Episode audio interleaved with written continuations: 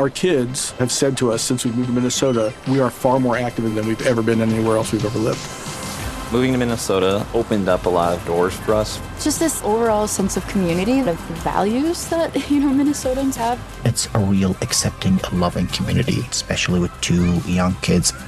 See what makes Minnesota the star of the North. New residents share why they love calling it home at exploreminnesota.com slash live.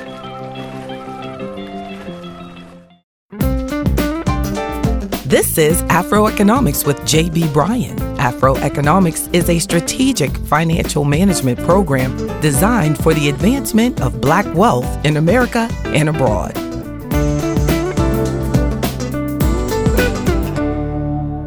Are you over diversified?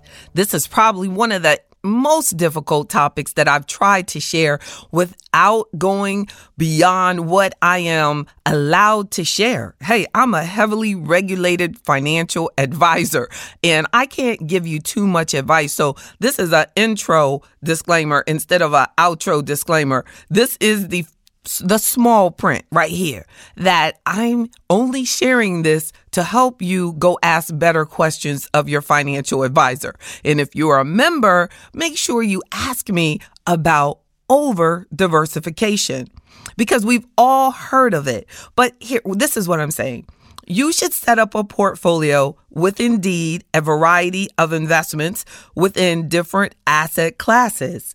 Because, hey, the African proverb says, you don't test the depth of a river with both feet, right? Because if it's uh, deep, hey, you're in trouble, right? So you don't really want to put everything you have into a single investment either.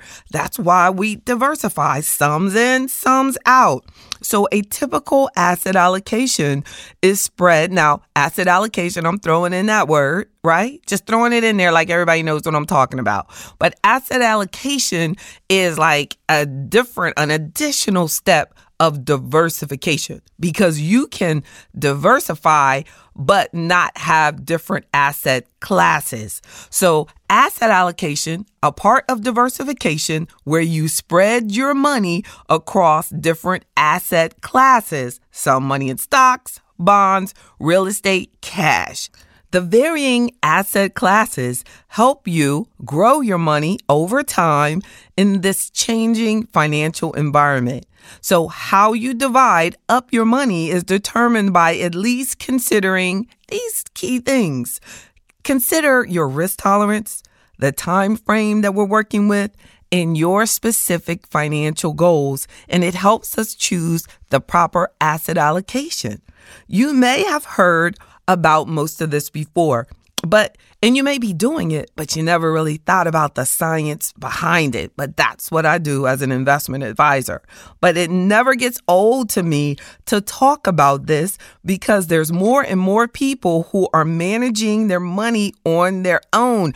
I was looking at a study that has been done recently, and it is indeed true that more of you are managing your money on your own, making this discussion of over diversifying even more important. So check this out. You would be shocked to know that many investors that over diversify are also paying way too many fees. They're paying fees on top of fees. And there is a popular movement towards using computers as your financial advisor. If you're doing that, you have to be careful and selective and know the expenses and fees involved and how your assets are allocated across the asset classes. If you have 20 different mutual funds, check out what each fund is doing.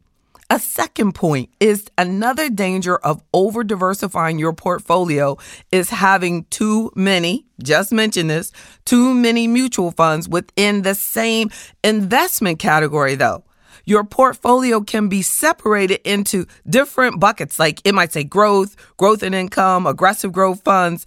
But do you know what the top stocks are in those funds? So if you have 20 funds and all of them have the top 10, same top 10 stocks, well, That would be over diversification. And you need to spend some time with a financial advisor on selecting the best within that asset class. Be careful. You want to select the top performers and minimize the management fees.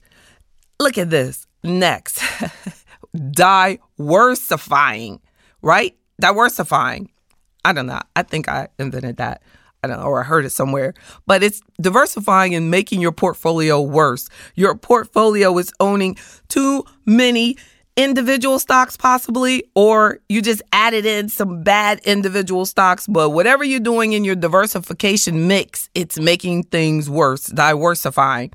According to research, when you get between 10, 15, at the most 20, you're good. Some argue that 10 is more than enough if the stocks are coming from varying different industries. So you can diversify and mess yourself up because you're not diversifying across different industries or you're not picking the best in that industry. So don't diversify because going over 20 stocks may actually even dilute you too much. Like anything else in life, a small percentage of your positions will outperform the others.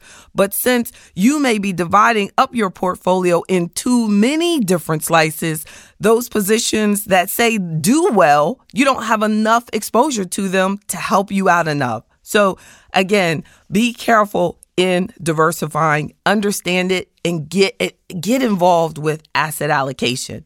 Finally, some of us over diversify by getting involved in non publicly traded investments. And I see this all over social media. These privately held real estate funds. I mean, just people coming out of nowhere. Like they have nothing, they, have, they don't know anything. Everybody thinks that they are this real estate tycoon because they're popular. So they're telling us on social media that you should send in this money, but they're not even publicly traded. So this could get you exposure into these opportunities that you could have actually got involved in through publicly traded investments. A publicly traded is regulated. Those are the ones that you will see a licensed advisor like myself will help you with. But these private investments, you need to be more careful with them and actually get an advisor to help you with it. If to see if it's legit. I get those emails from members all the time. Is this legit? What do you think? And a key challenge there is it generally goes back to liquidity. How do you get your money back out? Private investments can have complicated processes for getting out. Often, you can't just sell your position when you want to and get your money back. So be careful when you're talking about private investments or buying into someone else's startup and you don't really know the business or even know the person. Be careful. That could be a challenge of you want to diversify, you want to try something new, but that could also be what? Diworsifying. Private investments are generally not regulated by the government. So be careful. So you may not know exactly what you're getting into when you're looking at those private investments. Diversification is important because you don't want to put all your eggs in one basket, but it would be crazy to carry a basket for each of your individual eggs also, right? So, hey, let's get a better understanding. Let's understand what the different baskets should be and how to protect your money.